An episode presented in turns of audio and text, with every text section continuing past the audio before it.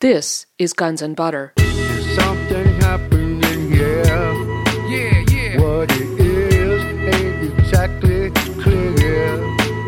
There's a man with a gun over there. Uh, I always believe the so-called human nature is a product of the social climate and the social institutions. We are what we are because the social institutions in society. I'm Bonnie Faulkner. Today on Guns and Butter, Dongping Han. Today's show, The Unknown Cultural Revolution. Dongping Han teaches history and political science at Warren Wilson College in North Carolina.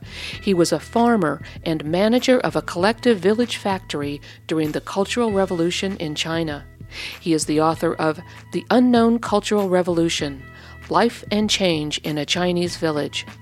Today's program is an edited version of a presentation that was part of Rediscovering China's Cultural Revolution, a three-day symposium at the University of California at Berkeley in November two thousand nine, sponsored by Revolution Books and Monthly Review Press.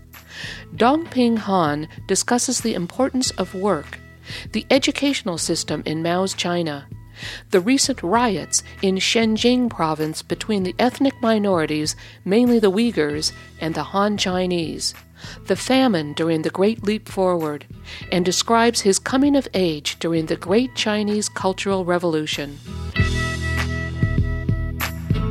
I'm not just talking about my book. I'm going to tell you my love story. And uh, when I teach in classroom, tell my students that actually it's possible for people to work together, to solve their problems, to improve their lives together. Most of my students said, I don't believe you. I say, you don't need to believe me, right? Because you have very, very different life experience. And in America, most people believe human nature are selfish. Right? And people are born selfish. They only care about themselves. They will not want to work unless they are forced to work. That's most American belief. So at Warren Wilson College, we have a work day.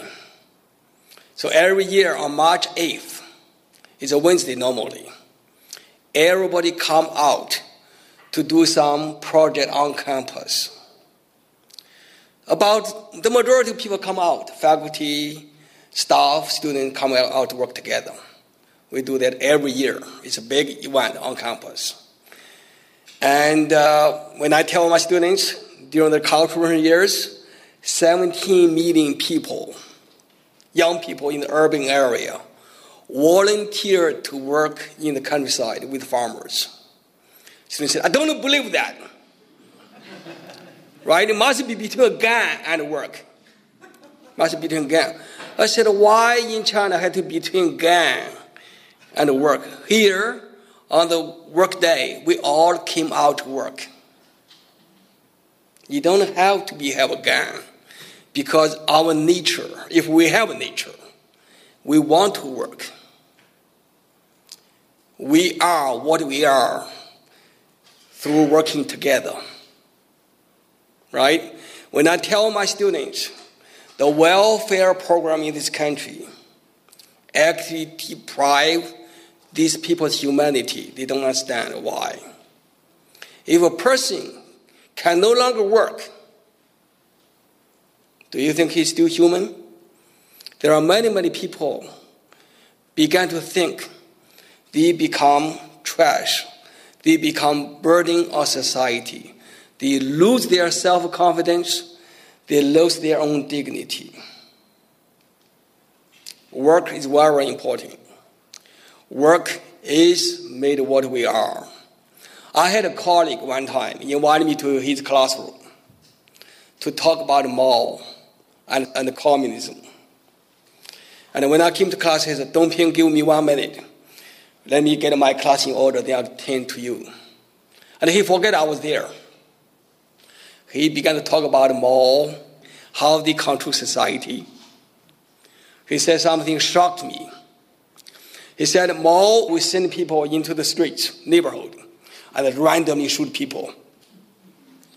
That's how Mao controlled society. That's a professor of political science. I was so shocked, but no students in the classroom raised any question about that. That's how American students are taught about socialism and communism. Right? And uh, I grew up in the countryside. Both of my parents were illiterate. And uh, before I went to school, most of my cousins and uh, the children who were older than I was were not in school. And during the country years, the Chinese government empowered Chinese farmers to set up their own schools. The Chinese elites today were telling the Chinese people and telling the world the Cultural Revolution was a national disaster, and during which time education suffered tremendously. The truth of the story is actually the Cultural Revolution expanded educational reach to the countryside. And I did my research mostly in my own county, Jima County in Shandong Province. Before the Cultural Revolution years, there was only one high school in my county. There were seven hundred fifty thousand people in my county at the time. And the high school had only two classes each year. Each class had thirty students. So each year, only sixty students from that county were able to go to high school. Before the Cultural Revolution, seventeen years before the Cultural Revolution, their high school only produced, graduated, fifteen hundred high school students. eight hundred of them left the village, left the countryside to go to college, and seven hundred others mostly go to work in the urban area. So there were one thousand fifty villages in my county. Most villages didn't have one high school student at the time. During the Cultural years, during their ten years, so-called national disaster, my county built eighty-nine high schools. From one to eighty-nine in ten years' time. Before the Cultural Revolution, we have seven middle schools in the county. By the end of nineteen seventy-six, we had two hundred forty-nine middle schools.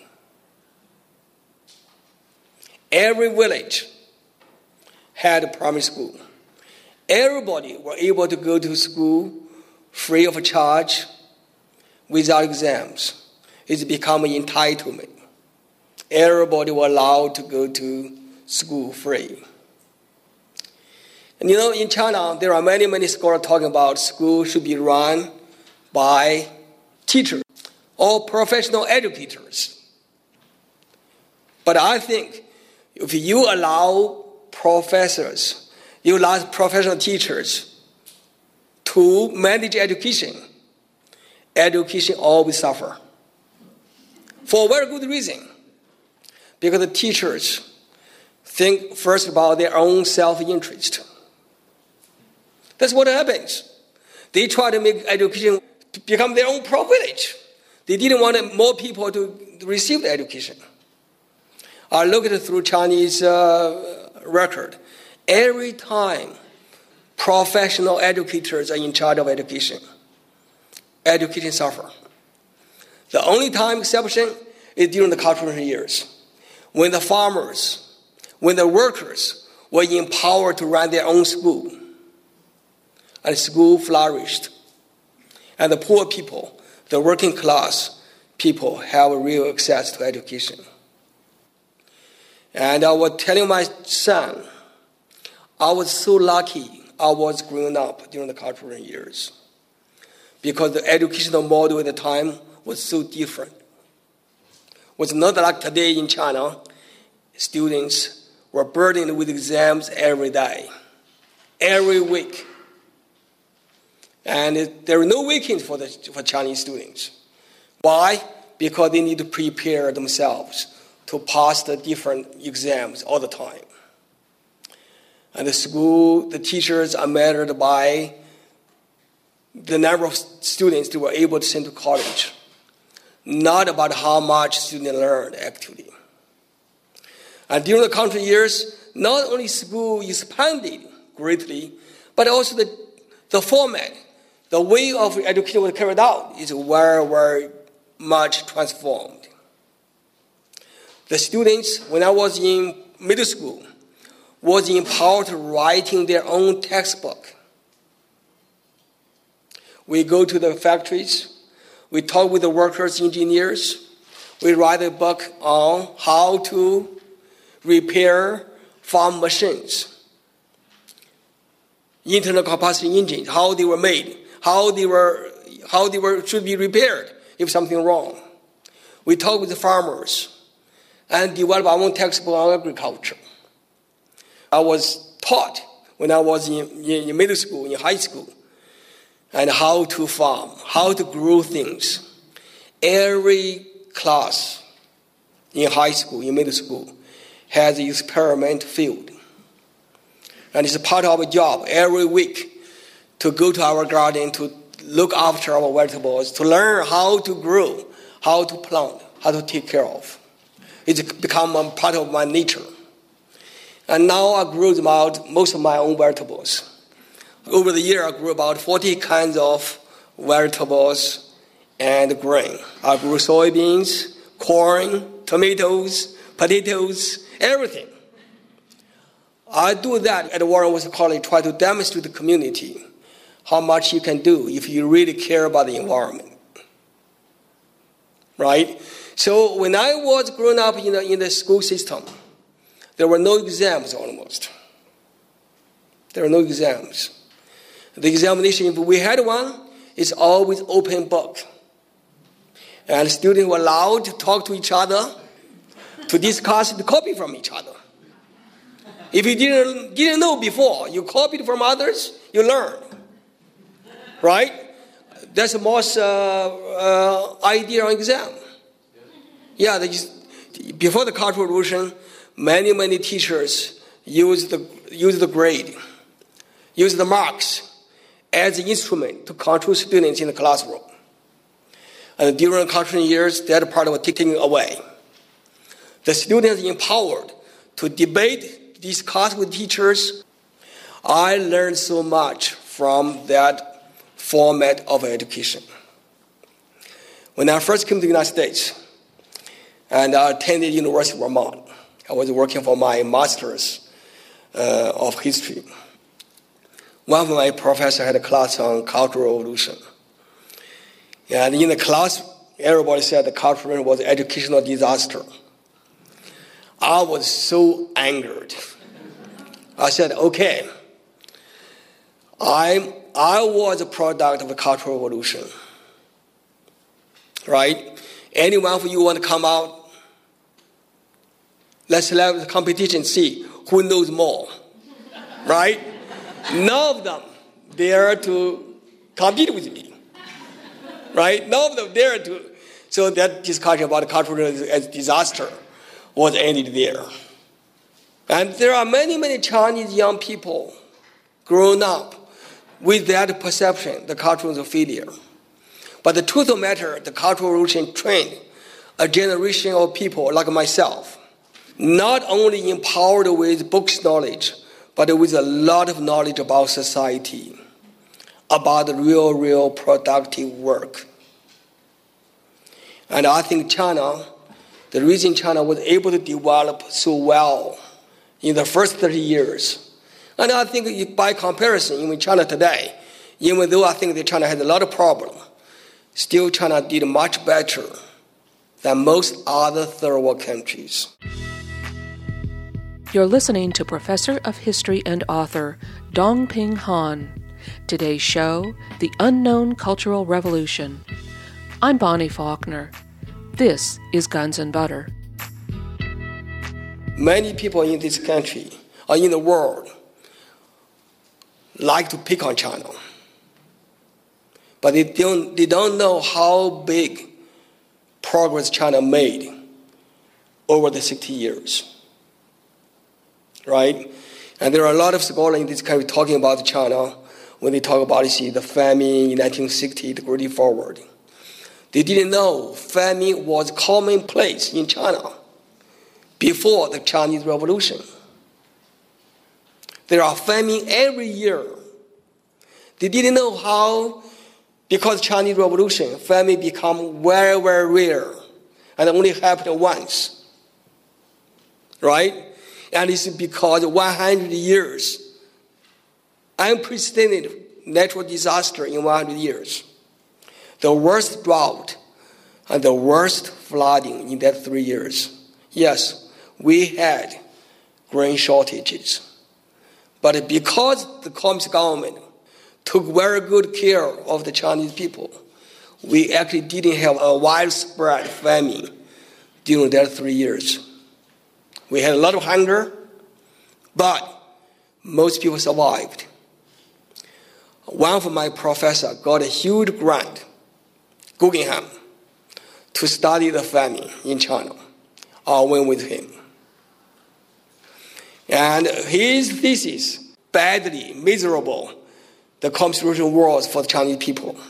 But most farmers told him, without the government support, more people would have died. That's actually very, very true. In my hometown, during the famine, I was five years old when the Great Forward famine took place. My village was able to eat the wild, dried wild vegetables from Yunnan province, southern China, three, four thousand miles away. So the government shifted wild vegetables and relief grain from far away to help people survive. So the communist government did a lot for, for the Chinese people. And partly because I think that the communist government enabled the people to work together, to organize them, and to work as a community, not just work for themselves. And uh, two days ago, one of the Chinese uh, most famous scientists, he was a rocket scientist. He used to teach in this country, in California, uh, Institute of Technology of California. And in nineteen forty-nine, when the communists came to power, he wanted to go back. And the American government, the, the Secretary of the Navy said, I would rather kill him than allow him to go back, because his knowledge is worth five divisions. So eventually they arrested him for fifteen days. Then House arrested him for five years. Eventually, he went back in nineteen fifty-five, and he helped China develop the rocket program. The satellite was sent to space in nineteen seventy-one, was done by him and his colleagues.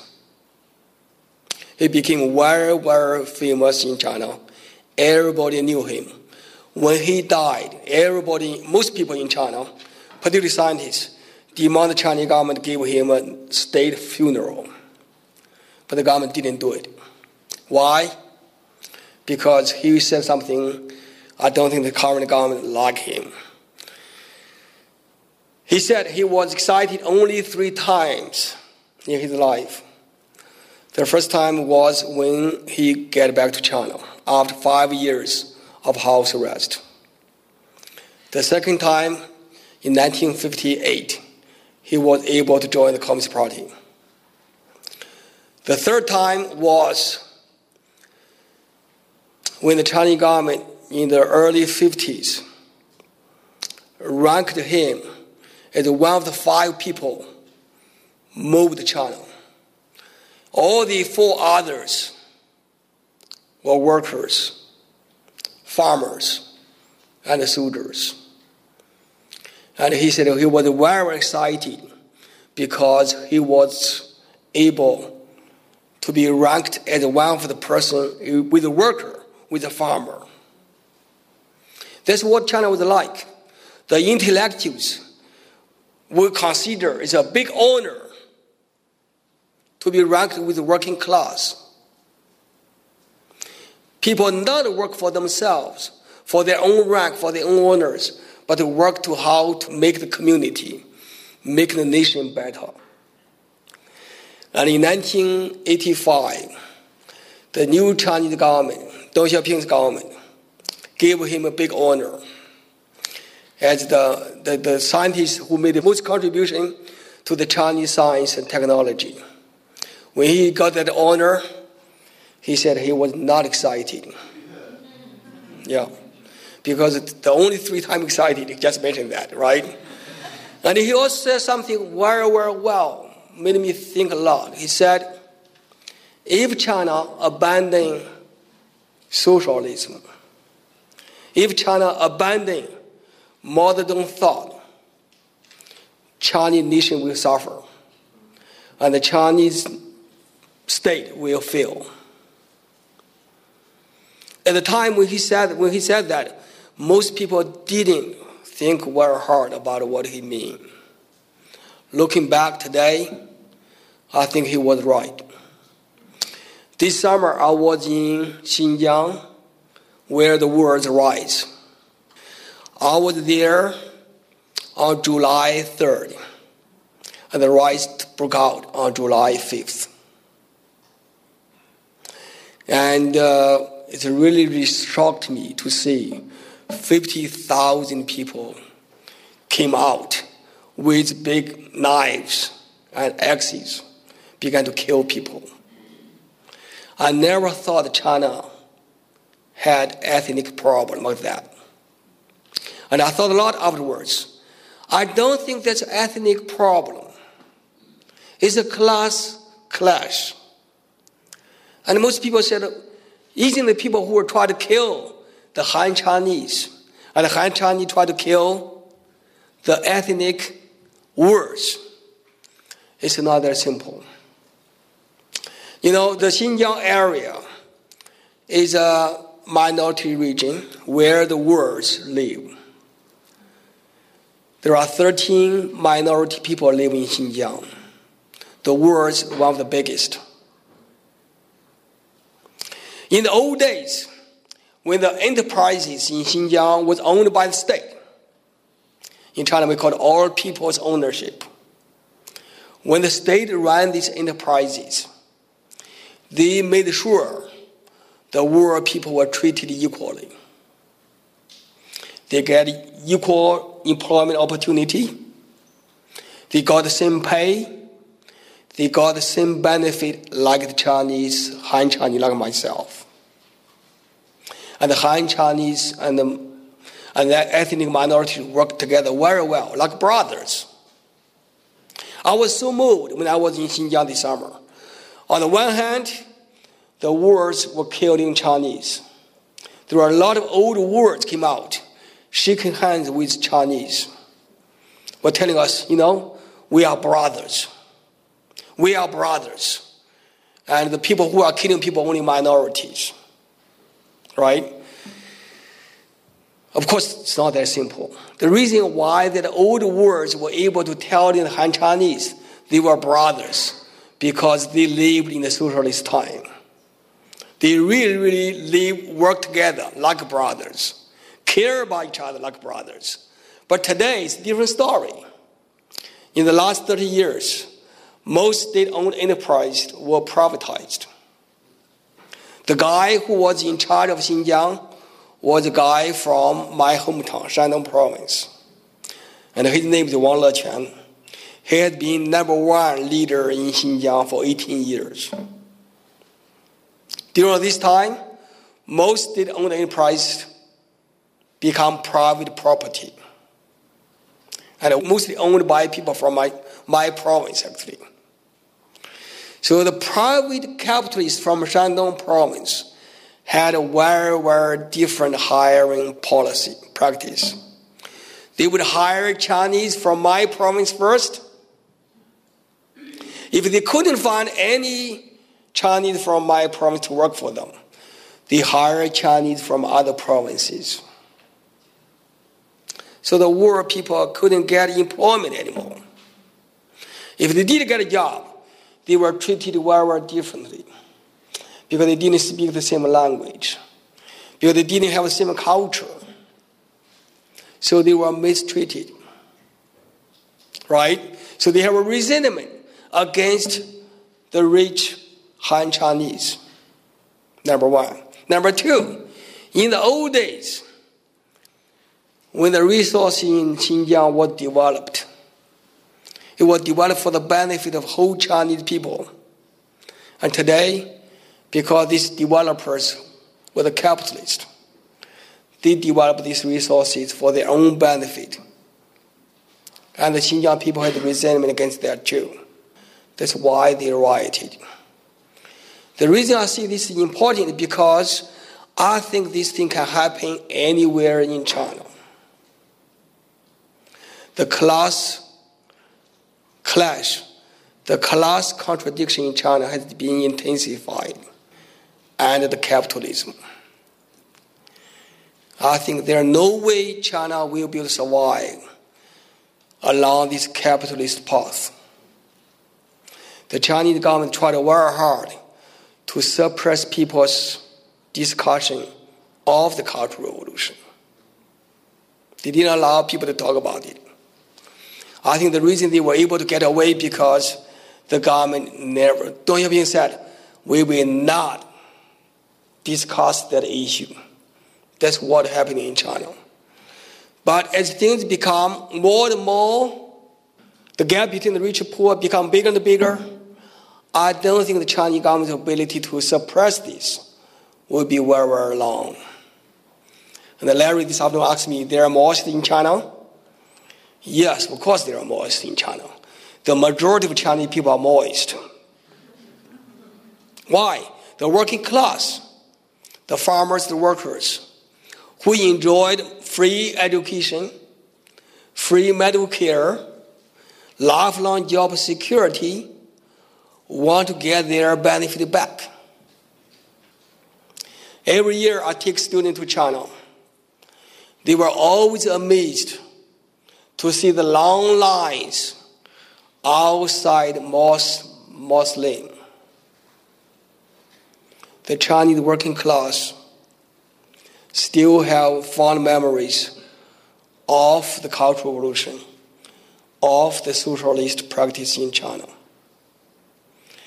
And uh, I think I'll stop here if you have any questions. You're listening to Professor of History and author Dongping Han. Today's show, The Unknown Cultural Revolution. I'm Bonnie Faulkner. This is Guns and Butter. Maybe you could give us a sort of on-the-ground picture of the kind of the new values that were being created in the village in which you lived. In other words, how did people actually change their thinking about each other and caring for each other, or how the values of people, you know, went through changes during the Cultural Revolution? Okay. Uh, I always believe the so-called human nature is a product of the social climate and the social institutions. We are what we are because the social institutions in society.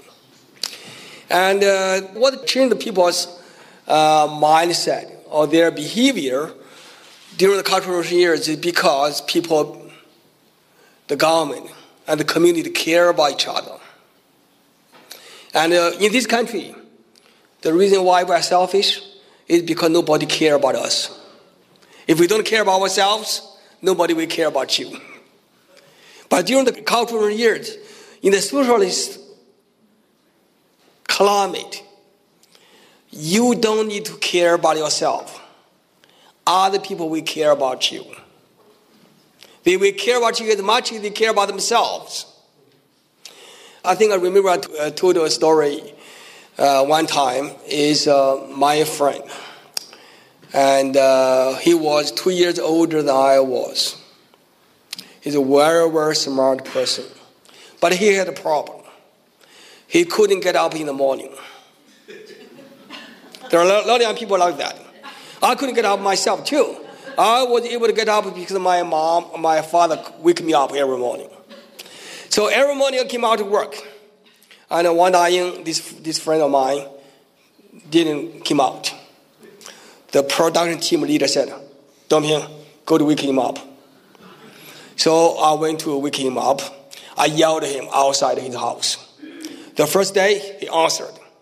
Oh, I'll be there in a minute, right? And he came out the first day. The second day, the production team leader said, go to wake him up. So I yelled, he didn't answer. I came back to the leader and said, he didn't even answer this morning. I go in, wake him up. So I went in his house, and his grandma said, the child needs sleep. His grandma was very cold at the time. So I came back to the, told the leader, so his grandma was upset. And the leader said, don't care about mind about his grandma. Go to wake him up. So I could wake him up from the bed. And uh, I did that almost every day when I was in the village. And this guy is a very, very intelligent person. When he was up working with us, he worked very hard. Right? He worked very hard, so every day we dragged him along. And he did fine. He was very, very popular with, the, with the, his peers because he knew how to play an instrument and he was able to tell jokes, things like that. He did very well, get married. A lady, he was very, very handsome, very, very tall. And he liked to drag me in front of the mirror to show. He was taller than I am, he was more handsome than I am. But that's what he, he was socially not, not smart, or awkward. But in nineteen eighty-two, when the land was divided up, when the collective was dis, dis, disbanded, nobody woke him up anymore. And uh, he got into a problem. And his wife left him. And uh, he became developing mental problems. I was, this is my belief.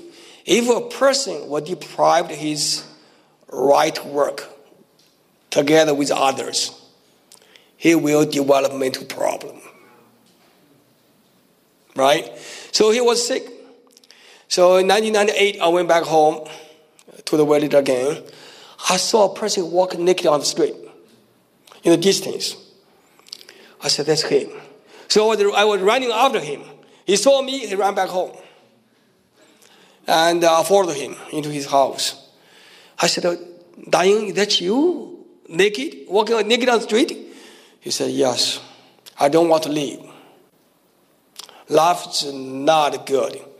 I'm miserable. Right? So I tried, I said, you see, Dayang, don't think negatively. Think about positive things, right? Why couldn't you, right, start something new? I said, you said there are a lot of people in the in the village play instrument, right, at night. Why don't you join them? You are very good with your instrument, right? Uh, I said, don't want to see any people. Don't want to see others. I said, you can you can paint. You used to be very, very good painter. I said, well, remember you were, you were able to paint horses very well, right? Why don't you paint? Uh, he said, no, I just don't want to do anything like that. I said, I'll be in the in the village for another ten days. I want to buy a painting from you, so do one for me. He said, okay, I'll do one for you. And uh, the next day he came to my house. He said, don't you know, I not, can do, cannot do it. Give me one year. Next year when you come back, I'll, I'll give you a painting. I said, I told him, he said, you know, I'm not interested in your painting. I'm more interested in you. I want you really to stand up, to live like a person, right? He said, yeah, I promise you, I will. But after I came back home here, three months later, my sister wrote to me and said he committed suicide. And when I read that, when I read my sister's letter, I cried, cried for a long time. I knew if the collective didn't disband, and if, if the village was still working as a community, somebody will help him along. And he will not need to kill himself. But nobody cares after the collective was disbanded. I, I really I want to say a few more things about that, right? The, the, the reason why Chinese society became like that during the Sui time is because people care about each other. If you have a problem, the village community will come to help you. When my father worked at the time, whenever he was sick, the factory management will use their only truck to come to my, my village, to pick him up, to send to him to the hospital. That's not a tradition. That's the socialism. And uh, whenever it rains in my village, for example, you don't need to wake people up. Everybody rushed to the collective threshing ground to take care of the grain, the public collected grain there. When it snowed, everybody came out to clean the street without asking. That's how the community worked. So it's a social climate that made China was what it was, was like during the time. Okay. Yes, thank you. I, I just uh, like to know what you see to be the essential elements for the creation of a constructive social revolution. Uh, I think that that has uh, a lot to do with uh, with Mao's uh, writing and Mao's aspiration as a revolutionary. I don't know whether you ever heard of Mao's writing called Serve the People. And uh, I think for the Chinese people, for people like me, more people like my mom, my father, who were illiterate, Mao's language is unbelievably easy to understand. And there's one famous Chinese linguist. He said Mao's writing is very, very unique. For scholars, his writing is very, very high style. But at the same time, it's the language common people can understand. And I can still recite Mao's uh, uh, article, that one, to certain people. And uh, that article itself, most people don't understand what communism is about. From Mao's perspective, a communist is somebody who's dedicated for the service to the common people. The reason why the Communist Party, Communist Revolution in China was so uh, fascinating is because they believe they are sacrificing themselves to liberate ninety-five percent of the Chinese people.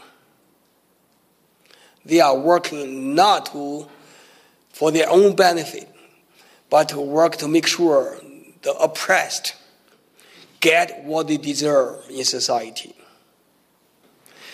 And uh, during the current years, they developed uh, a very, very different standard. Uh, for example, county magistrature, who used to be a very, very big official in the county, right, were asked to work with farmers two hundred days a year. At that time, you saw county officials on bikes every day working with the villagers in the field. And the commune leaders were asked to work three hundred days a year. And the village leader was supposed to work with farmers almost every day, except when they are they need to go to meetings. So it's a comprehensive transformation. I mean, today many people write about cultural talking about how the government persecutes intellectuals by asking them to work with farmers, right? But at times, under their social climate, there are many, many people who are seeing there's persecution today. At that time, thought the revolution empowered them as well to come out of their um, university, to work with farmers. They considered it was revolution as well. You know, professors, doctors used to only work in the urban area. Now the government encouraged them, right, to integrate with the working class. So it's a different social climate. I think it's, it's not one thing, it's many, many other things, but it's a, a social climate of working for others as honor. It's a, it's a really, really great honor to be able to help others, and uh, to do selfless things for the community and for the public. That's what happened. So, Professor, from my understanding, you were very young when you were part of organizing a Red Guard unit in your village. So as a young person during the time, what was some of the subjects, if you can remember, that people were widely debating? The, the Cultural Revolution, I would uh, I always consider the Cultural Revolution as an empowerment movement. Before my talk, somebody asked me, said, Mao used the Cultural Revolution to consolidate his own power, right? And I don't I don't agree with that. I think Mao's power is very, very solid. At the time when he started the Cultural Revolution, he was so solid. I mean, most people didn't understand. The reason why Mao was so popular, so powerful, because not because the government didn't allow people to criticize Mao, because your neighbor, your friends, will not tolerate you criticizing Mao. Why? Because Mao's policies represented the best interest of Chinese working class, ninety percent of them. If you criticize them all, you criticizing them. You are hurting them. So they will not allow you to talk about that. The reason I said the corporation was empowerment is more because more began to say, if the working class not empowered to take control of the state, then the revolutionary accomplishment the Chinese Revolution achieved, right, could be taken away by the elites very easily. I'm not just telling it from, you see, uh, my, my own speculation. Actually, there's evidence to prove. Mao wrote on the margin of the, there's a book he was reading, the Soviet Political Economy textbook. And in that textbook, he talked about how the workers in the socialist society enjoy the free medical care, enjoy the right to work, and enjoy many, many things, right? But Mao said on the margin, if the working class people don't control the state, all these socialist benefits could be taken away by the elites. That's proved in China already, right? So I think the Cultural Revolution was made to empower the working class, to empower the people, to take the state matters into their own hands. And Mao said the Cultural Revolution was to, for people to educate themselves, to empower themselves. So he was willing to go through all the chaotic period in the beginning, allow the young people to criticize their leaders. You're listening to Professor of History and author Dongping Han. Today's show, The Unknown Cultural Revolution. I'm Bonnie Faulkner. This is Guns and Butter. Let me tell you what I did when I was eleven years old at the time. And uh, I felt so empowered because Mao said, students can criticize their teacher, can criticize the principal. I think I wrote two big character posters when I was only in third grade. Why? Before the Cultural Revolution, I had a, my family had a knife. It's my grandfather went to France during World War One to work there. He took home as a gift. Very valuable for the family. I took it to school. And I didn't know the school didn't allow you to bring a knife to school at the time. There's no rule like that. As soon as the teacher saw the knife, he took it. And uh, my father asked me, where's the knife? Where's the knife? He knew I was very naughty. He, he knew nobody else in the family took it, only me. So I had to lie. I said, I didn't touch it. My father didn't believe me. He beat me again and again. So at the beginning of the Cultural Revolution, I wrote a big poster, where's my knife? and... Uh, The teacher actually, the teacher was very upset. The student was rebelled. I didn't get my knife back, by the way.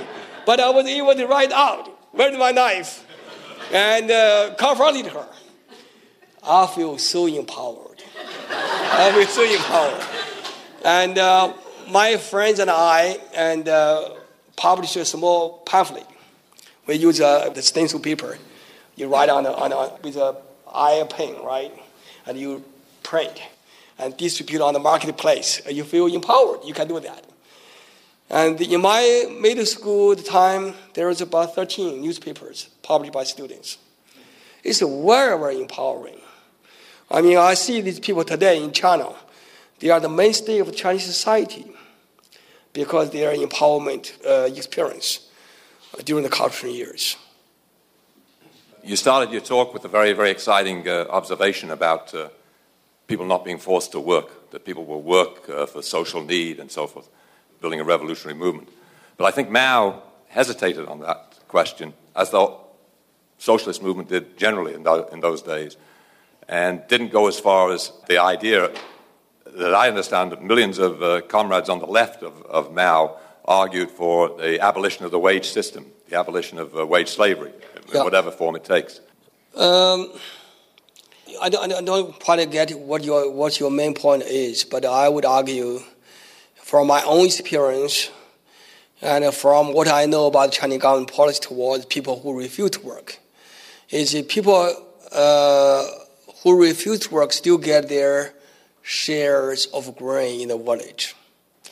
The Chinese uh, commune system, for commune system in the rural area, the communes for the countryside, all the production of grain, the harvest, was distributed on a seventy percent of the grain was distributed on a per capita basis. So whether you worked or not, as long as long you from that village, you get seventy percent of the grain. Only thirty percent was distributed on the basis of how much you worked, right?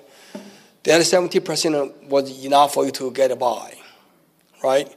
In the factory, my father worked in a state-owned factory, and uh, I know there's always one worker in that factory was not happy with the management and was uh, refused to work, but they always get paid. You always get paid. For example, I think that's, that's also a philosophical argument Mao made. In nineteen forty-nine, when Mao came to power, Mao made a decision to keep all the people who used to work for the nationalist government, their job. All the former state uh, employees for the Nationalist Party were kept by the new government. When people argued, why can we afford to keep them, to pay them, right? Mao asked, can we afford not to keep them? If you don't give people a job to work to make a living, they will do something else to hurt you, right? I always argue, unemployment is the worst waste of human resources, right? Don't you think? In this country, the reason we have so such a big prison population, five percent of world population versus twenty-five percent world prison population, it has a lot to do with unemployment. When people don't have a job to make a living, they do something else to get by. And that's what they can hurt society. I think there are a lot of good sense in the, the so-called say, peasants' moral economy argument, right? You want to make sure everybody in your community survive through legitimate means. Because if you don't, they will hurt you. And I think socialism is based on a peasants' moral economy model to make sure everybody do what they can and get what they need to survive. If you don't, you dehumanize them, you dehumanize yourself. And in the capitalist system, of course, you think say, five percent unemployment is optimal unemployment because that's how capitalists need in order to make more profit. But I think as a, as a, a human race together, we face so much environmental challenge today, I don't think we can survive as we, we're doing now. we need a, a different paradigm. During the Chinese Cultural Revolution years, because the social climate is different. I'm telling my, my teacher, for example, this teacher who, who took my knives, right, had completely changed during the Cultural Revolution years. He and I worked together. And in a way, our human nature, our behavior at least, is dictated by what the society encourages. Um, I mean, some people, when they criticize the Cultural Revolution, they think the Chinese society should be perfect at the time. Of course, no society can become perfect, can never become perfect. Um, but I, I personally feel, I began to think, the Chinese uh, rural community, the commune uh, style of uh, organization, is some kind of closed to a commune society. And everybody did whatever they could and get whatever they need from the community. Of course, according to Marxist theory, we need abundance. We need to see the production to um, progress to a level we have a huge abundance. I don't think we can ever reach that level. We will never be able to produce enough to satisfy everybody's greed.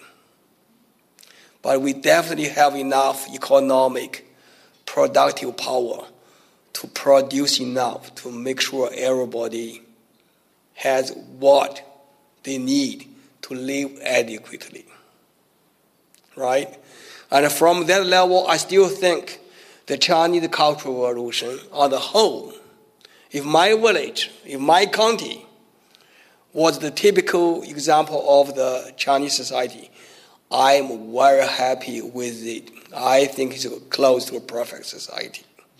We were poor, no doubt, compared with the United States, but we didn't have a homeless population. We didn't have drug abuse. And uh, we have free education, free medical care. Everybody has a home. Everybody worked together. There were some problems. We didn't have crime almost. I was telling my, my, my, my sister at home this, uh, this summer when I went back, I said, you know, during that thirteen years, when I was nine years old, I started working in the village. I started working in the collective when I was nine, on Wednesday afternoon, Friday afternoon, and Sunday. Until I left the village when I was twenty-three. I said, we didn't have one crime in the whole village during that time period. I even didn't remember who died during that time. Why? The Chinese life expectancy doubled during most time. From thirty-five years to sixty-nine. We were twenty years ahead of India in life expectancy. So what do you expect? A third world country, a poor country, was able to do that much? It's surprising for me. I didn't know, I didn't understand at the time. I understand more after I left China, see what's going on in the U S. When I first came to the United States, I lived in Burlington, Vermont, northern Burlington. And all of my neighbors were poor people. My next door neighbor were on welfare. And they were much younger than I was. They had four sons, and both were illiterate. They were drinking on beer on porch every day. But their four children came to my house, asked me, can I have a piece of Chinese bread? Every day. I was so shocked. That's not the America I thought what it was. When I moved to Boston, I rented a, a, a cabinet from a rich landlord. And one day he asked me, what do I think about America? I said, I'm not impressed. He was so angry. He was so upset. He was upset. I didn't realize how upset he was. He said, why? I said, because you have so much abundance, but at the same time, so many homeless people, so many hungry people. I was shocked, I said. And uh, at the end of the year, he asked me to, to move, right? uh, this guy had a, had a daughter who was my son's age. And uh, my son was uh, six years old at the time. They have a four-year-old boy, and, uh, and his name is Edward. Oh, said, I don't like Dongping, I don't like Dongping. I was always wonder why he didn't like me. I didn't do anything to him. So I figured out maybe that's what his father was talking at home. I hate rich people, he said. He said, I have a problem with rich people. Right? And uh, yes, I do. If there's poor people, I don't think the rich people should have that much. The Chinese government today, I mean, not the Chinese government, they released some information today. We are in a financial crisis now, right, in the world. The Chinese millionaires, their, their assets doubled. The Chinese government, we think it's a good thing, right? While their wealth doubled, how many people suffered as a result? I'm very proud of most China because we didn't have prostitutes, because we didn't have drug abuse, because everybody had a job, because everybody take care of. Even though we were poor, I'm very, very, I don't feel the same way about China today. To see the environmental degradation, to see my hometown, the river was so polluted, to see many, many poor farmers' children were no longer able to go to school. When poor farmers, when they were sick, they were just waiting to die. This just got me. I just feel I couldn't identify with the country as strongly as I, as I can with most China. There's something happening here.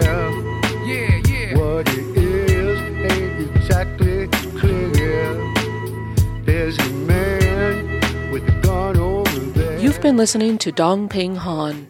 Today's show has been The Unknown Cultural Revolution. Dongping Han teaches history and political science at Warren Wilson College in North Carolina. He was a farmer and manager of a collective village factory during the Cultural Revolution in China. He is the author of The Unknown Cultural Revolution, Life and Change in a Chinese Village, published by Monthly Review Press. Today's presentation was part of Rediscovering China's Cultural Revolution, a three-day symposium at the University of California at Berkeley in November two thousand nine, sponsored by Revolution Books and Monthly Review Press. More information on this event is available at w w w dot revolution books dot org. Guns and Butter is produced and edited by Bonnie Faulkner and Yaro Mako. To leave comments or order copies of shows, email us at b l faulkner at yahoo dot com. That's B-L-F-A-U-L-K-N-E-R at yahoo dot com.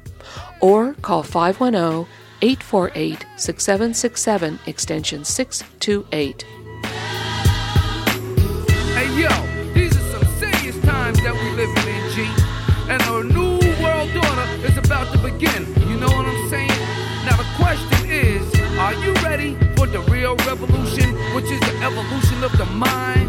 If you seek, then you shall find that we all come from the divine. You dig what I'm saying? Now if you take heed to the words of wisdom that are written on the walls of life, then universally we will stand, and divided we will fall, because love conquers all. You understand what I'm saying?